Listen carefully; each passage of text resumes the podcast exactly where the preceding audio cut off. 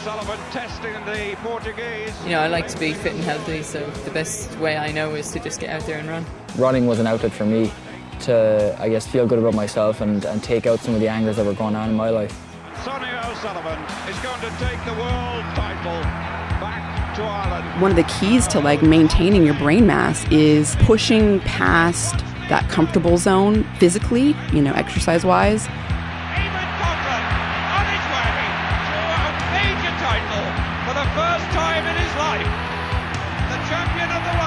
Imagine you know a world where everybody could go out the door and engage in the kind of exercise that's going to make them more relaxed, more healthy, burn off stress.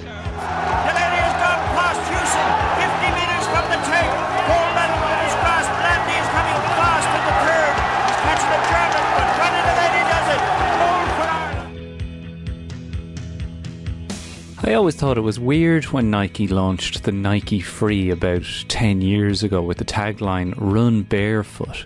Uh, that they were essentially arguing for less shoes rather than more shoes when it came to running. And it's only when you scratch the surface and do a little bit of digging around and you come to realize that barefoot running isn't just an ad campaign from a while ago. It's a full on movement that on the one end of its spectrum believes you can do away with most every running injury by unshackling your feet and never wearing sneakers again. When Sonia O'Sullivan here asked me if I had ever run barefoot, my response was only when getting into the freezing Atlantic Ocean in Mayo. And I decided that the time has come to talk about this thing the origin, the theory, and the benefits of strengthening our feet, improving our form and speed by throwing our beloved gel and air filled runners to one side for a while and letting the most amazing piece of biological engineering do its job. Hello and welcome to Irishman Running Abroad with me, Jarlath Regan. I'm joined, as always, by Irish athletics legend, former world champion, Olympic silver medalist, and my coach on this journey, Sonia O'Sullivan. Hello, Sonia. How are you? I'm good, thank you. um, yeah, this will be an interesting topic tonight, I think. I think so. Uh, later on, we will get to our email of the week. A stunning email this week, Sonia. You're going to love it. Bit more news on my prep for the PB and a kind of tricky situation that I find myself in. Before that, though, we have to start, Sonia, and talk about the return of park runs in Australia this weekend. Something that seems an eternity away for a lot of us. I was so envious when I saw it. You ran yours for Snowy, RIP Snowy, in a blistering time of 19 minutes. Was it 19 minutes, 51 seconds? How did it feel? And even in the rain, you must be happy with that. Yeah, I was delighted. You know, that I suppose it's always my uh, my target these days is to get under 20 minutes for 5k and you know, there was a time when I probably did it every day, but it has become a bit of a challenge.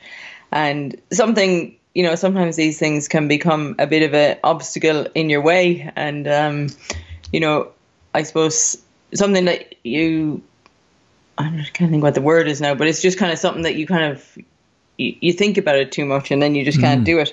But on Saturday, I decided I was going to go to this park run that it's not actually my current currently it's not my closest park run but it's one where a group of people go that i coach every week. So Okay. you know it's always nice to go to these events when you know there's people around that you know.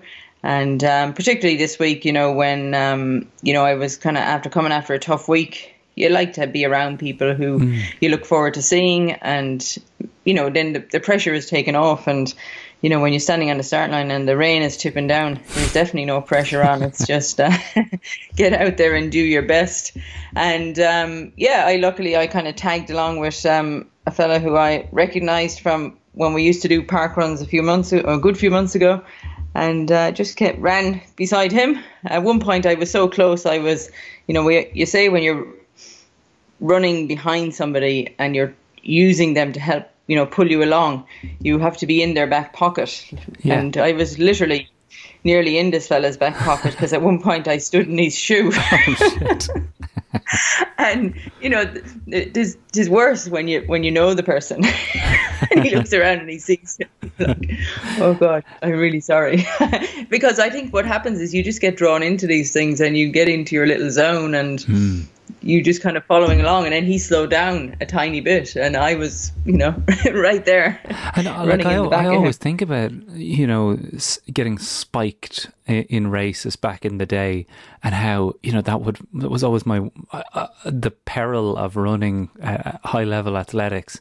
When that happened back in the day, like was that agony or are you just filled with so much adrenaline back then that you wouldn't even notice it until the blood afterwards no you never you never notice it until you finish and then you look down and you see the blood in your leg and you're thinking how did that happen and i rarely would you notice it and really? you know oftentimes when you're running at a high level and when you're really concentrating and focused there's a lot of things you don't notice until afterwards and you kind of say oh, I don't remember that happening. Mm. Um, or you know, off, you know, if you're out running and if it's a road race or something and there's people cheering on the sidelines and they say, "Oh, I was cheering for you. Did you hear me?" And you'd be like, "No." it kind of all blends into one, you know. And you, I think you notice things when you're not so concentrated and focused, and you know when you're when you're not going so well. But mm. when things are going well and you're really in tune with what you're doing, it's very easy to kind of block out all the noise that's around you. And as much as you appreciate the noise, and it is all part of events and races, the atmosphere and you know that a crowd generates, to be able to block it out to the specifics of it, it, allows you to really be focused on what you're doing and you know, then you know you're really in the zone, I suppose, as as people say. Well, it's funny you you bring it up because uh, later on, as I said, we're going to get to a, a, situation that I find myself in in terms of something that must have happened during a run that I didn't realize at the time uh, and only realized afterwards. And the other thing that you bring up there is the standing on on the shoes. It w- obviously wouldn't have happened if he was running barefoot. Bare, this barefoot running thing, I honestly disappeared down a rabbit hole over it, and I guess it all started with this book that I've I've been listening to, and I know you're listening to now, Born to Run by Christopher McDougall, which I guess uh, kind of started a rebirth in interest in barefoot running. Barefoot running, of course, began when man first stood up off all fours, but uh, people came to the conclusion that chronic and repetitive strain injuries from striking the ground with your heel could be avoided by taking away the cushion that encourages you to run that way. Is that am I right in saying that that's essentially where the, the interest comes from? That the Nike and the likes invented a new way for you to run where you could lengthen your stride and strike with your heel rather than the flat of your foot as nature would intend. And now this is the rolling back of that idea. Well, in theory, that's what it entails, I suppose. But for so many people, we've gone so far down the track of wearing shoes that we're so far away from when we would have been walking around or running around in our bare feet that you kind of have to backtrack to be able to do it. And it's not, not something that you can just decide, okay, I'm not wearing my shoes now. Hmm. I'm going to start running bare feet and see the benefits because you'll probably see more detriments than benefits to start with if you, if you go too hard. I know when I was in, I suppose, primary school, it would have been so in the 70s in Ireland, back in Cobh, and you know, a couple of the first cross country races I ran, you know, the big thing back then was to wear, to go barefoot. And we used to think it was great crack, you know, to be running around farmers' fields in your barefoot and you know, you'd come back hoping that you hadn't run through any cow paths, you know, along the way. And invariably you did, and it all came squishing up between your oh, toes. Oh, is this is this all Zola Budd's doing though? Like I'll, i remember Zola Budd vaguely, uh, uh, and seeing her as the only athlete at the Olympics with no shoes on. Was it driven by that, or was there? It was just a tradition.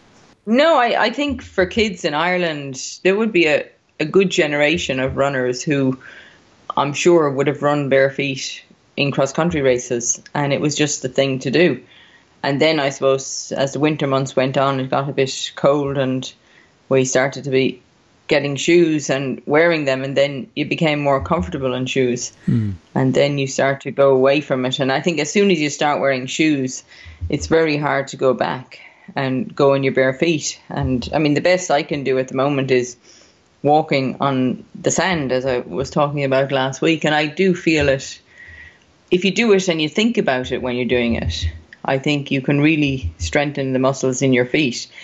And that's probably the benefit with running as well. I often hear of people who, at the end of a run, they might finish at a, a field where they know it's pretty good surface and run a few laps in their bare feet just to feel the grounding of you know running on the ground and through your feet because when you run in shoes you do run slightly different and different I mean I would have lots of different pairs of shoes and some would feel better than others and some I would wear for different types of runs because I think they make me feel better doing that and then others I wouldn't wear at all because I just don't like them. Well, this this um, does seem to be the you know the debate, and they do they do refer to it as that as the the barefoot running debate because there's so many conflicting theories on it, and you raise the the main point of contention, which is that people have come so far in shoes for most of their life that they cannot just simply go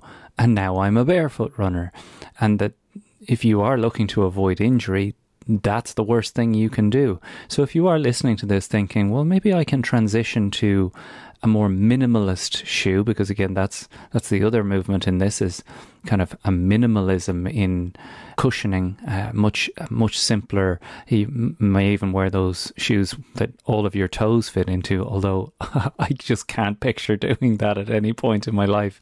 Uh, if anybody touches my toes I jump uh, like 6 feet in the air. I don't know why but that that minimalism and that kind of move towards that surely that must be a gradual, like super gradual process.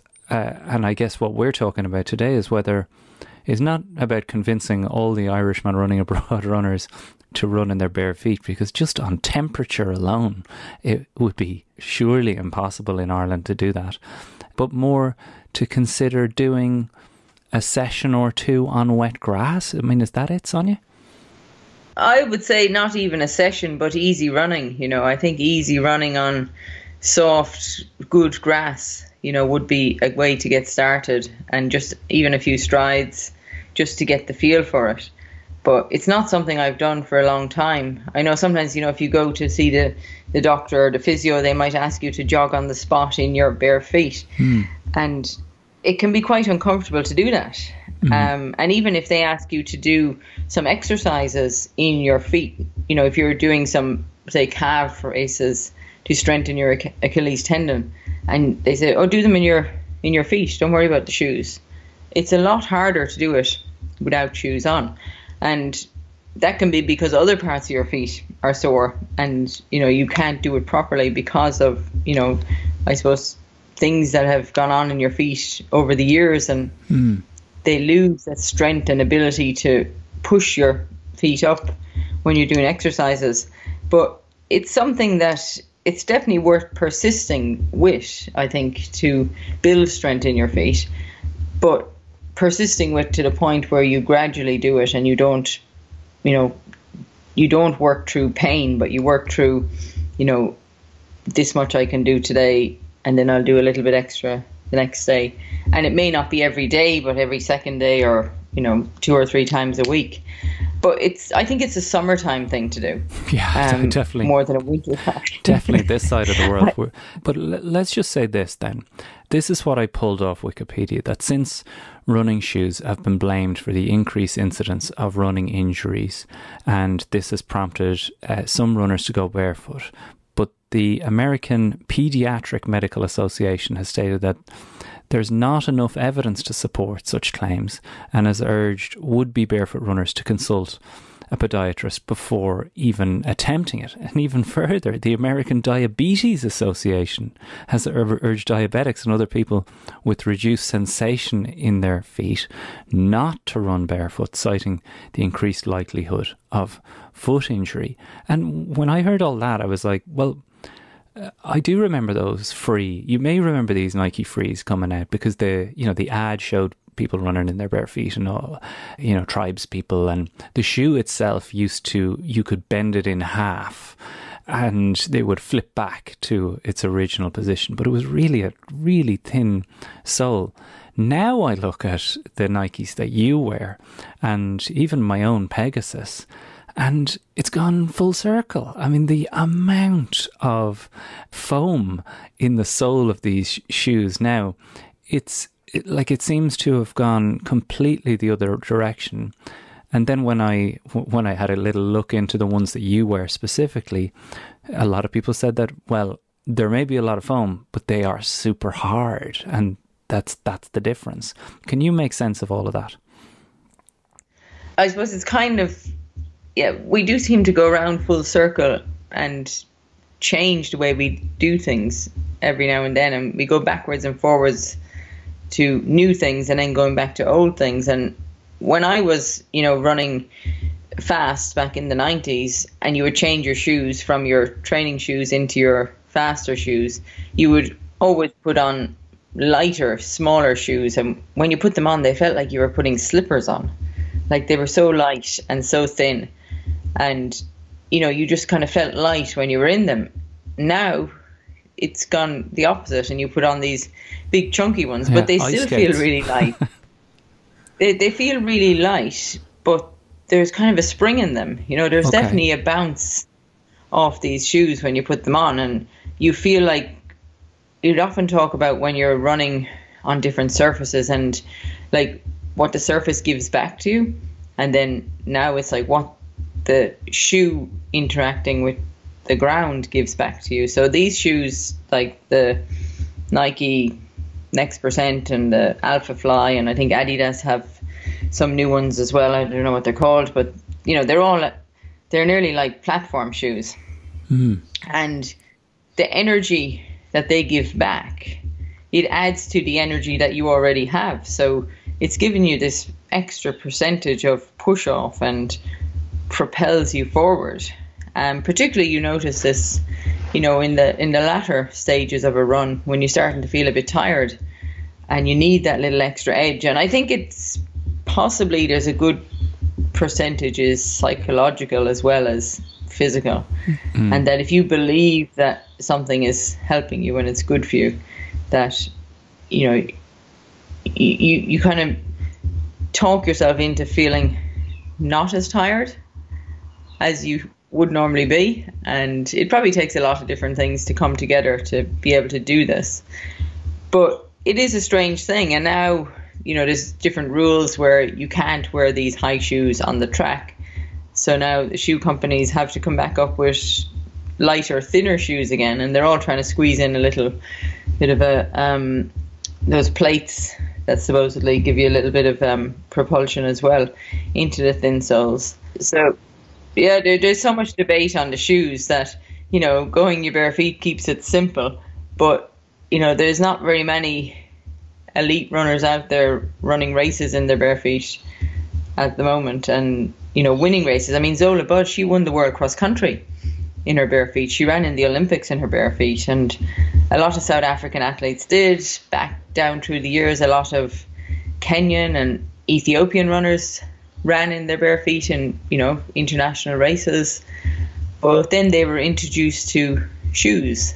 But I was reading there just earlier, and um, they said yeah they may be wearing shoes as they come out into the international scene and compete in big races, but they through the early years in their life they ran a lot with no shoes. So they've got all those benefits are already stored up in their feet and in the in the way that they run. That you know they can bring that with them into the shoes.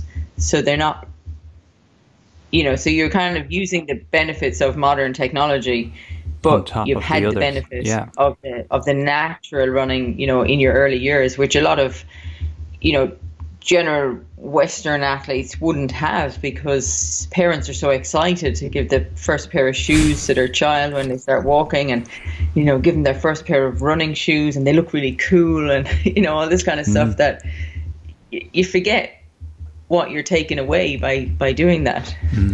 Well, as a as a sneakerhead, like ever since ever since I could play sport, I was obsessed with shoes. And, uh, you know, basketball, my sport as a youngster, uh, has really given me an insight into exactly what a racket it can be. You know, I've pumped up my sneakers for, for a while, assuming that that would, you know, increase my performance. I've definitely bought pairs of Jordans, assuming that they would help me get closer to the basket. And a lot of that uh, psychological stuff that you mentioned, I believe, is fundamental to the sneaker game in running and basketball equally. Uh, and you know you can't you can't underestimate it, can you? But what when you become aware that it is a little bit of a, a, a cyclical thing, a fashion thing, is when suddenly these shoes that were previously the greatest thing that Nike had to offer are being replaced by the greatest thing that Nike have to offer. I mean, it is a space race that can only go so far. Uh, uh, when we talk about those people that started out running for years and years bare feet, we're essentially trying to reverse engineer what what they did here, right, Sonia, and trying to strengthen what we have, which are feet that were not trained to run barefoot, and trying to accrue some of the benefits that a stronger foot will give you. But again, I go back to this thing of if you're running around with cushions on your feet, you know, for years, it's it must be extremely hard then to strengthen them up, or maybe maybe maybe I'm all wrong. Maybe it's like any other muscle that if you commit enough time each week to doing some foot strengthening exercises, whether it's barefoot running or not, you can do it. Yeah, it's definitely it's definitely going to take time because you know no matter what new exercise you introduce to your life, you're going to feel sore the next day. So you have to introduce it gradually, and then you also have to be consistent with the introduction and continue to to do it and practice. You keep practicing over and over again, and then you get good at what you're trying to do. So I think you know it's one of those things that you you either say, "Oh, I'm happy with my shoes. I'm going to keep going the way I am," or you say, "This is kind of interesting. Maybe it's something worth exploring." But if it's worth exploring, then I think you have to commit to it and you have to decide to what level you're going to do it because you know as much as people have talked about this i think um, this book that we've been listening to born to run did it come out in like 2009 how, how long ago was it? Yeah so over 10 years ago. And you know it was a huge thing that people were talking about down over the years and i've had the book but i've never got around to reading it and just started listening to it recently, and it is very interesting. And different people who are talking in there and observing things. But in all that time, as much as there has been people who do a little bit of barefoot running, a little bit of running with those shoes with the toes, the free shoes and the really minimalist shoes, there's very few road races or any even running events where you would see that many people running in their bare feet. So it's something that people are still a bit maybe risk averse to and they kind of like the idea of it. It's nice to do it on the grass or at the beach in the summertime and they see the benefits, but it hasn't really taken over. And the shoes are always there as the kind of backup and the safety net for everybody to go back to. But I think one thing worth considering is, you know, when you do get injuries or sorenesses, that you always have to think, well, where did it originate from and what caused it? And you know, when you start stretch stretching and exercising, you work from your feet up because that's, you know, the first thing that touches the ground when you're running. So, you know, no matter what injury you have, you have to look at your feet and how you're landing and you know, is that causing injuries or sorenesses in other parts of your body. Well, uh, I go along 100% with that. And uh, like, I guess I probably did bind up my feet more than other people. As I say, basketball shoes weakened my ankles, no question about it. High topped sneakers, laced as tight as possible past the uh, ball of your ankle. And if you're, you know, maybe you're someone who wore Doc Marten boots, similarly hailed as this kind of orthopedic brilliant shoe, that they definitely the the support of the ankle will, will be weakened as a result. So whatever cushioning you've given your feet over the years, your feet could probably do with some of these exercises. We'll post them in the Strava group, strava.com forward slash clubs forward slash Irishman running abroad. Some of the ones like you mentioned uh, previously in the series, like the, the grabbing the towel with your with your toes and pulling it upwards and doing that just while you're watching the telly, picking up a marble, toe extensions, toe curls, and these kind of things. We'll we'll pop them all up there. Just before we before we leave the subject, when Mikey started school here in the UK, I was you know looking forward to kitting him out in the, the cutest little you know kid Jordans, which again, as you say, is so far to this thing that it's mostly men like me and women like me who just want to see their kids in cool shoes that started all. And Mikey heads into the school. I don't know if this is the same in Australia, son. You tell me. And they're like, no, no, no. Uh, he'll be wearing these Plimsolls, which is a shoe I'd never even heard of. I was like, what the, f- what are Plimsolls? And they're basically these tiny, shite-looking canvas, black, gross out shoes. They're they're like crap-looking Vans, and they're. I was like, he can't change direction in those shoes. There's no arch support. They'll all have flat feet in no time. And then, uh, in the course of looking up all this stuff, I'm like that. That this is this is actually part of the theory that kids should be wearing plimsolls. They should be wearing much more minimalist shoes to get their feet to do the work. Is that the same in Australia? Do you know about all of this? Uh, no, I don't think. I think are they plim plimsolls? Is, Is it? Yeah. They're like That- yeah. we used to call them. Ru- ru- you call them rubber dollies in the past. Is, I like is it plim or pimsols? There's the there's the I question. think they're plimsolls, but they were really like they're kind of like real cheap runners that, and really flat. Yeah. Um, I can kind of remember Ciara and Sophie maybe had to wear them when they went to school in England. Yeah. Um, right. It might have been part of their PE. I think it was something. I think they don't. Maybe they don't scratch the floor or make marks on the floor or something. And I suppose they're all wearing equal shoes then. Yeah, when they're that's running part around. of it. But uh, either way, they look crap. that was my Yeah, no, I, biggest I'm not sure I would recommend them, but maybe maybe they are good for you know kids' Hmm. feet. Well, the sales of these in- minimalist running shoes has grown to be, I'm reading here, a $1.7 billion industry. So while we mightn't see a load of people out there bouncing along the pavement in their in their bare feet, these uh, kind of lighter shoes, they might be something you'd be interested in. They're easy to find. All you'd need to uh, Google is minimalist running shoes. I definitely uh, stuck in a pair of insoles into those Pegasus that I mentioned, Sonia, and I don't know if they've contributed to the situation that I find myself in, but basically, as everyone knows, I've been going hard with the training the last while, really upping the ante a little bit, preparing for our PB event at the end of the one month. If you want to join that, uh, there's nearly 100 athletes taking part. I would love to get as many of you as possible to bring your friends and just do the loop that you normally do in the best time you can do it.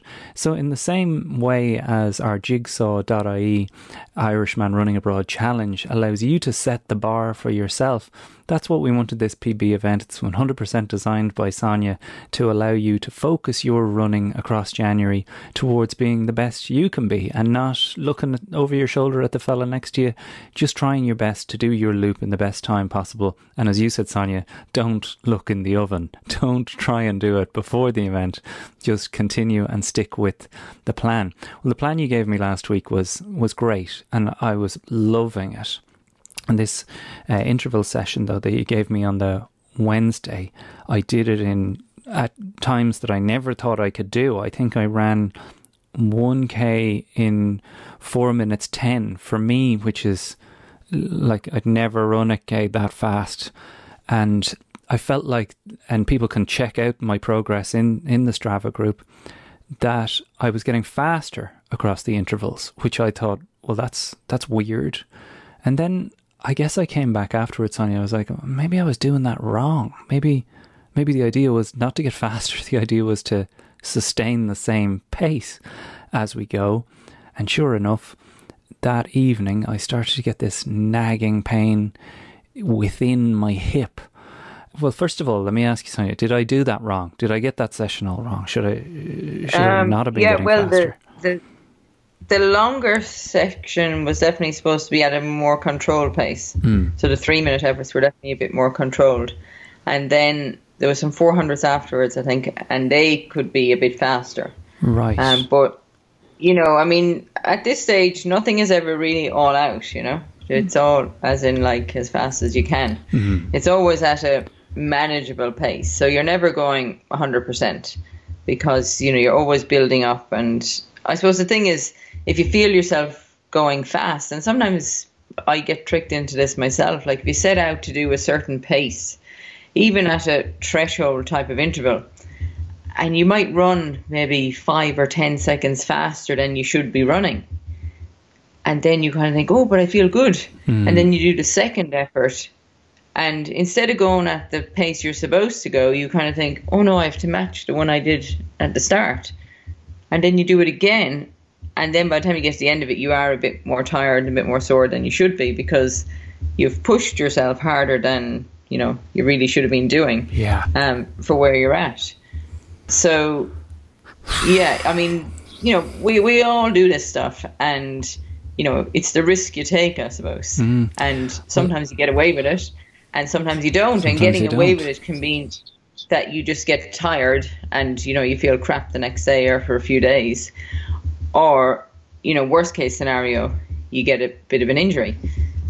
And that's when you have to kind of think, okay, well, now is this a real injury or is this just a warning sign that I need to take it easy for a few hmm. days and then we can get back into, you know, nor- normal again? Well, I've definitely been guilty of Oh, over exaggerating my my injuries in the past. Like I can remember times where I was like, "Oh, geez, I need five days off the gym because my shoulder hurts." Whereas what I should have been saying to myself was, "That's good. That's a good sign. You're you're building up your shoulders." But instead, I'd go five days off the gym and never go back. And you know, I'm I'm totally fine with being 100 percent honest with how clueless I am, and I think that that's part of the beauty of our show, Sonia. I am at your mercy. I do not know what the fuck I'm doing. In case anybody was under that impression, I am whoever is listening to this who's like, I've never run before. That is me, just to remind everybody. So when I came back and was like, oh no, there's a pain in my hip socket, I have no frame of reference for hip socket pain from running. My only reference is hip socket pain from basketball, which, as I've said multiple times, was my sport. And I came from a time when nobody warmed up and nobody stretched. And I really did some damage to my hips in around 1996 7, where the lateral movement and all the cutting and changing direction that's involved in that sport, a bit like squash, it wears on those hip joints. So I ended up with two torn labrals, and I guess, Sonia, my fear is doing that again. Now, you can't really tear your labral in, that is the outer coating of cartilage in your hip socket, that you have that in your shoulder as well, obviously, but you can't really do it without really vigorous changes of directions or kicking, actually kicking a ball or kicking a wall will do it too. Uh, but if you have weak ones, it can happen. Now, when I got this sensation in my hip, I immediately went, oh no, I've done this again. And just to be clear, listeners, I walked with a limp for years and I met Tina, my wife, while limping around UCD. I must have looked so strange. And but you get so used to these things, don't you, that when when you're carrying an injury for so long, it just becomes part of who you are. But I'm still desperate not to go back there. You said to me, Sonia, take a couple of days, which I did. I took Saturday and Sunday completely off and didn't do anything other than walk for a coffee. But uh, again, I get in my head, and I'm sure loads of listeners can relate to this too, that I'm going backwards, that I'm going to lose what I had and how far I'd come. just because I've got a, a bit of a twinge in, in my hip. What do you what do you say to people who, who are in my boat? How do we how do we know? Because I can't really go to a, a professional at the moment. Well, I, I think it's one thing you have to look at is, you know, when you have an old injury that, you know, it's from years and years ago, that when you do push yourself a bit, you could kind of stir something up that's kind of hidden in there, you know? So mm. there's always, you know, when you recover from an injury, there's probably always something in there that if you really push yourself, you may stir it back up again. And I think if you you only know that yourself and you'll know you'll kind of think yeah no it's definitely it's definitely in that same area. I've felt this pain before.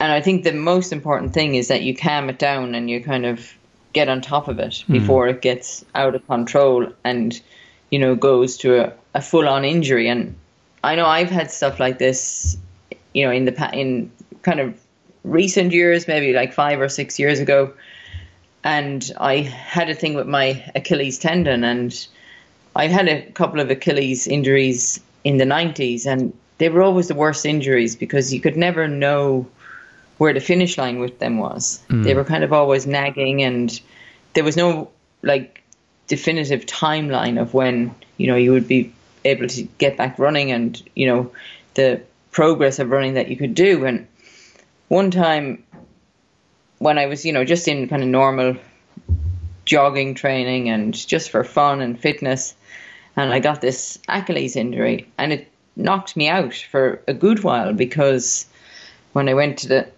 physio and they said to me, "Yeah, but you've had," and I because I had a vague timeline of what I did before and how I got it better, and they said, "Yeah, but you're 20 years older now, so it takes a bit longer to heal these things and." You know, they don't react as quickly as they would have in the past. Yeah. So when when that happened and it you know, it really knocked me out for a while and I was really annoyed at myself for allowing it to happen. Then I was determined I'm never going to get myself in this situation again. So I think that's why I'm always kind of operating at a little bit under the 100%. I'm always pull back a little bit mm. because I have this fear that, you know, I'm going to have the amount of running that I do now taken away from me. And it's not a lot, you know, compared to what I used to do in the past, but it's enough that it satisfies me and I'm happy with it. And, it, you know, you can set yourself little goals and targets and aims, but it's like I'm always kind of listening out or tuning into, you know, any little things that might develop into serious injuries. So I think it's always good to kind of be a little bit cautious when you get these warning signs and, you know, there's no harm taking a few days off. And it, it, it definitely must be a running thing that you feel like you're going to lose so much fitness in such a short amount of time because you get obsessed with all these days adding on top of each other, and every day is one day fitter, you know, mm. one more amount of kilometers added in yeah. to your collection that you have for the year. And you have all these little things that you kind of all of a sudden think like, oh, I'm kind of stuck here now so I think you do have to take a step back and decide, okay, I've got to really let this settle down. I've got to work out what will help it, and that will be, you know, maybe riding a bike, maybe going in cold water, maybe I don't know. It sounds like it's not something that needs to be stretched at mm. the moment. Mm. It's a double, hips are hips are weird because it's hard to ice them. It's hard to heat them because the the pain is deep in there. Yeah, I mean, you might have to go into a big bathtub full of ice. you were just trying to get me to, to, to, post an embarrassing video of me shrieking in my bathtub. I feel like that's where this is headed. You're like, you know what we need to do, Jar? We need to frighten, give you a heart attack. Uh, did you ever do the ice bath back in the day? Oh, I did all the time. We used to do the ice bath. That was a big thing. After all the races, we would go in ho- hotels after the races. We'd come back and fill it up. And it was funny. Some countries, the water would be much colder than others, and some it would be quite warm. So if you were up in like Norway or Finland or somewhere like that, there was you didn't have to add much ice in. But if you were down in Spain and France, you know, you couldn't get enough ice, and the water was just too warm. And tell me, like, uh, there's I, I read some conflicting views on on the ice bath, but the uh, the uh, the plan is that it helps.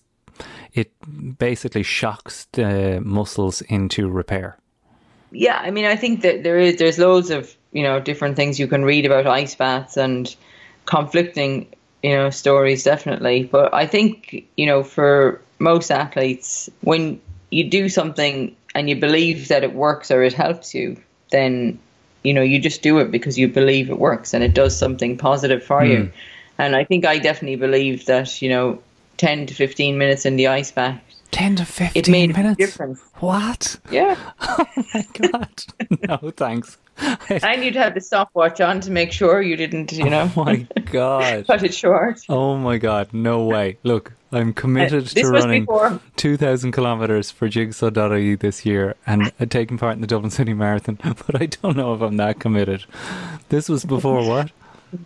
This was before iPhones and smartphones and things like that, where you could entertain yourself. So you'd have to find, before you got into the bat, you also had to find something to read so that you could keep yourself in there. And it couldn't be anything that you had to concentrate on. It was something like, uh, so maybe you could listen to a podcast while you're in there. Yeah, yeah. Speaking of which, we've got a we've got a really fun episode coming up with the Happy Pear next week. The uh, food episode went down such a bomb uh, the other week, Sonia, that we had to do another one. We recorded it last week, so the chat with the lads will go up next Monday. We'll obviously also have an update with me and Sonia mixed in there too, so it won't just be an old episode. Come back for that. Uh, I I do want to talk about our email of the week. You can, of course, contact Sonia and I at irishmanabroadpodcast at gmail.com. We'd love to hear from you. Maybe you're someone who's had a experience with uh, hip uh, injury or ice baths or uh, getting rained on in the park. Just get in touch. We'd love to hear from you. Sonia, we had this discussion on the last food episode about the prosciutto sandwich idea that you came up with, which was essentially, um, what was it? A piece of prosciutto around a date. Wasn't Some- that it? And Um, some cheese, Some so cheese, a slice of cheese, slice of cheese. um, some spinach, spinach and rocket, or spinach or rocket, whichever you prefer. And then if you want to really go deluxe, you put a date in the middle, and then you roll it up, and then you heat it in the frying pan for a few seconds. Well, Angela from Limerick got in touch. Hey, Jarlath and Sonia, love the show. I'm enjoying the Irishman Running Abroad podcast series, and I'm willing to share some intellectual property with you. Plus, uh, the listeners, if you deem this of sufficient quality. This is a brilliant email, so of course. Sonia recommended baking the prosciutto cheese and date combo. She said you'd need to come up with a name for this. Quote, I've enjoyed the snack and several variations over the years, and I've concocted a few names for these. And these are great. Prosciutto or any ham and uh, and date. She calls uh, pig on a date. prosciutto, cheese, and date. A pig on a cheesy date. I don't know why I'm enjoying these so much. It's so funny. A turkey rasher and a date. A bird on a date. there isn't too many more of these. Please feel free to take these names if you don't get a better offer. Thanks for facilitating and sharing the running experience and motivation. I I hope your running is going well. Slán, Angela in Limerick. Angela is going to receive the rare, limited edition, guests only Irishman Abroad pin that uh, will be posted to you, Angela in Limerick, for your email of the week. How, how good was that, Sonia? Oh, that is fantastic. That- That's really thinking outside the box, you know, naming naming your prosciutto sandwiches like that. I've never really thought about along those lines. But it'll get me thinking now, I think, when I'm making stuff. yeah, so we, we we we will have new recipes on next week's episode. I obviously nearly burned the house down last week. Everybody got in touch to check that I'm okay. Thank you for that. The great news is, Sonia, that uh, my Kenwood food processor arrived. And it is the bee's knees, Tina says. It is she has said many times, "How did I live my life before this machine arrived?" Uh, so I'm all set to give all of this soups that the Happy Pear recommend, uh, and the like. You're not gonna, listeners, you're not gonna believe how simple some of these soups that the lads make are. Uh, and that's all on next week's show. In the meantime, Sonia, you popped up another recipe into the Strava group. What was that for? So that was another variation of the the energy balls. Okay. So this was a fairly hardcore one now, though. It's got um, it was actually as you commented when I sent you a picture of it or a video. Yeah. Um, it was a bit drier looking. You said there's not much nuts in that. yeah, there's no cashew butter in there, which we realised did the You're damage. right. Yeah, there's no cashew butter like, in this one. right. Not at all. No, it was more about um, pumpkin seeds and um, sunflower seeds and what else was in it. There was a few dates in there. Um, there's always a date going on, and um, Pa- Patrick Booth. I turned around. Oh, ginger, ginger, ginger was the thing that was in it. that was and it. it was, Yeah, it that's looks- the thing that really makes it a bit more different than you know. Often when you have these nut balls or protein balls, you know, if you go to the cafe or you pick them up at different places or you make them yourself, you often think they're going to be quite sweet. And this one is not so sweet. Okay. Uh, it's not savoury, but it's um yeah, it's a bit different. Okay, Um, well, we'll look. but, um, yeah. well, that's all up there in the group. Um, as I say, strava.com forward slash clubs forward slash Irishman Abroad. Come and join us over there. One uh, contributor this week was Patrick Booth, who recommended a flapjack recipe from a good friend of mine, Dominic Munnelly. Now, Dominic uh, is a an amazing strength and conditioning coach and all over wellness guru. He's written an incredible book. I should recommend it here. It's called, let me pull it down, Move, Train, Nourish. And that's written with Gráinne Parker, his wife.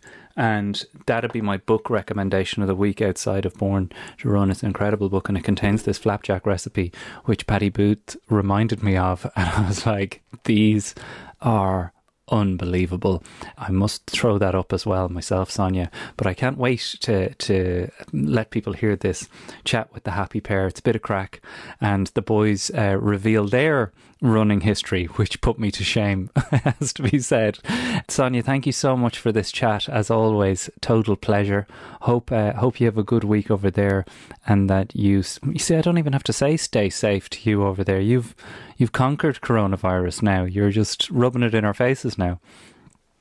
We seem to have, yeah. No, the only the only drama here at the moment is all these tennis players have arrived, and they're um, in the in. hotel quarantine, and they're they're not very happy about it. Especially the ones they had a whole thing set up where they could go training in bubbles and whatnot, but a few of them arrived with some positive people on their flights. Oh, so then they were now they're not allowed out at all. So they're in hitting tennis balls against the windows and the do- the walls and yeah it's um yeah there's an update on that every day Uh, and there'll be no, there'll obviously be no spectators at that. Um they're hoping that there will be Oh, really? um some spectators yeah but at the moment there's cricket on and there's spectators at the cricket um they have reduced the numbers um but i suppose if there's no people here who are positive or have Yeah, got it have then it. Yeah, it's safe enough to go. I mean, in New Zealand, sure, they had full stadiums at the rugby, so Hmm. it does look like it's possible. But then in Australia, there is always, I suppose, there's a few cases floating around in different states, and there's always the fear that they would cross the border when they allow people to transfer or to travel between states um, again. And so they're always very much aware of, you know, keeping that I suppose, where it is and not transferring it around the country. But it just, you know, the outlook, the outlook is, um, you know, you just wonder, you know, when things will open up when you see how strict it is here, absolutely. and then how everything is still raging in in other parts of the world. And you know, I suppose the Olympics is always a thing that everybody is asking about. You know, will it be on or won't it? And if it is, in what form? So you know, that's something we, we may get to talk about that down yeah, the track. Definitely. Uh, there's a tremendous amount of optimism over here at the moment, certainly in the UK, uh, with vaccines flying out the door. They're aiming to vaccine 2 million people a week from this week onwards, which is crazy when you consider how fast they'd get through the population of Ireland going at that rate. But, you know, uh, uh, this is such an optimistic podcast that every week we get messages from you guys saying how much it helps you with your motivation, your headspace when you're out running or to get you out running. Uh, I want to give a big shout out to Jared Jago uh, this week, a good friend of the podcast who got himself out there this week and, you know, did that thing that you recommended at the start, Sonia, which is just, you know, start with the walk even if you're not a runner, just get out there walking, and then you know progress to the jog, and uh, who knows where you'll end up next. I'm gonna, uh, I think, take an easy week this week, and we'll be uh, we'll be back uh, back at it uh, next week with the happy pear. Uh, my thanks to Brian Conley for his production, to Tina and Mikey for making it all possible. a final shout out to our weekly online comedy club that I'd love you all to come to. Sonia's taking part in one of these. She was a special guest at the Irishman Abroad Comedy Club a while back. We've got a new one started called Return of the Crack. Three amazing guests on a Friday night. You need something to look forward to. If you're a patron of this podcast, you'll get in free uh, or the tickets are just £10 for a household ticket, and the show starts at 8 pm on Friday. Sonia, thank you so much for uh, for this. As always, we'll talk next week. Oh, it's great to chat, and uh, yeah, have a great week, everybody.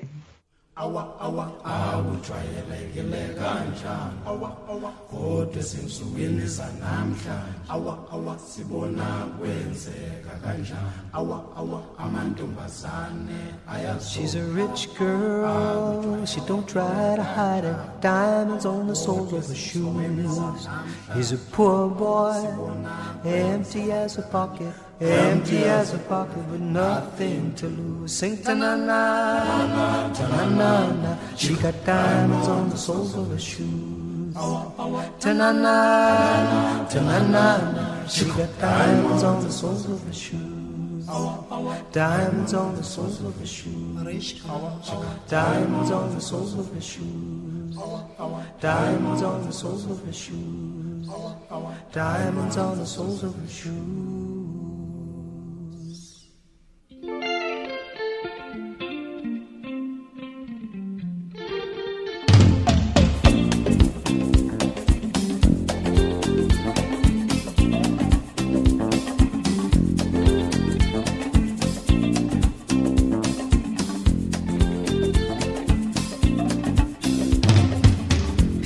She's crazy, she got diamonds on the soles of her shoes.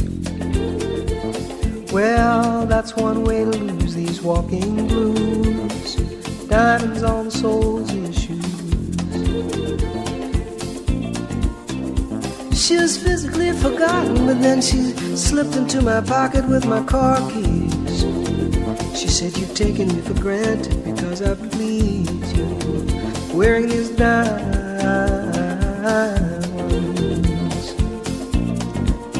And I could say, ooh,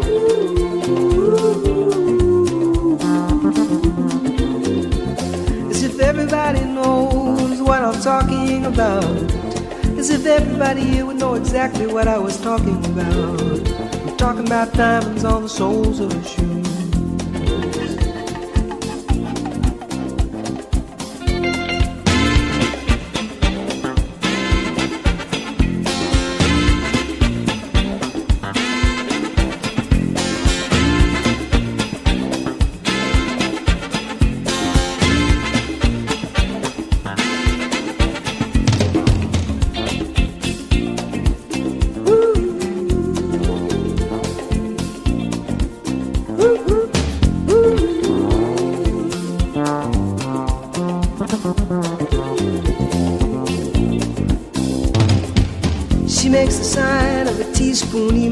Sign of a wave. The poor boy changes clothes and puts on aftershave to compensate for his ordinary shoes.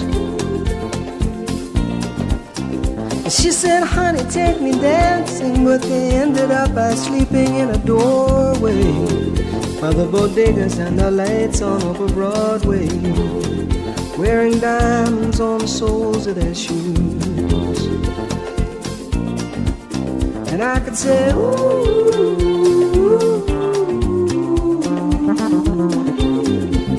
and everybody here would know what I was talking about. I mean, everybody here would know exactly what I was talking about. I'm talking about time.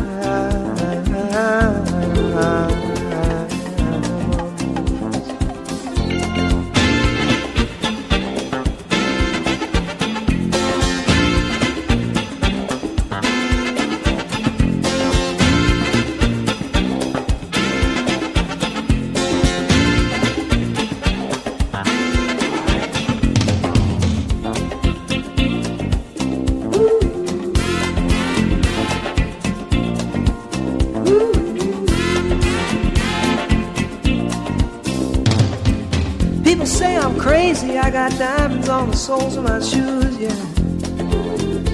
Well, that's one way to lose these walking blues. Diamonds on the soles of my shoes.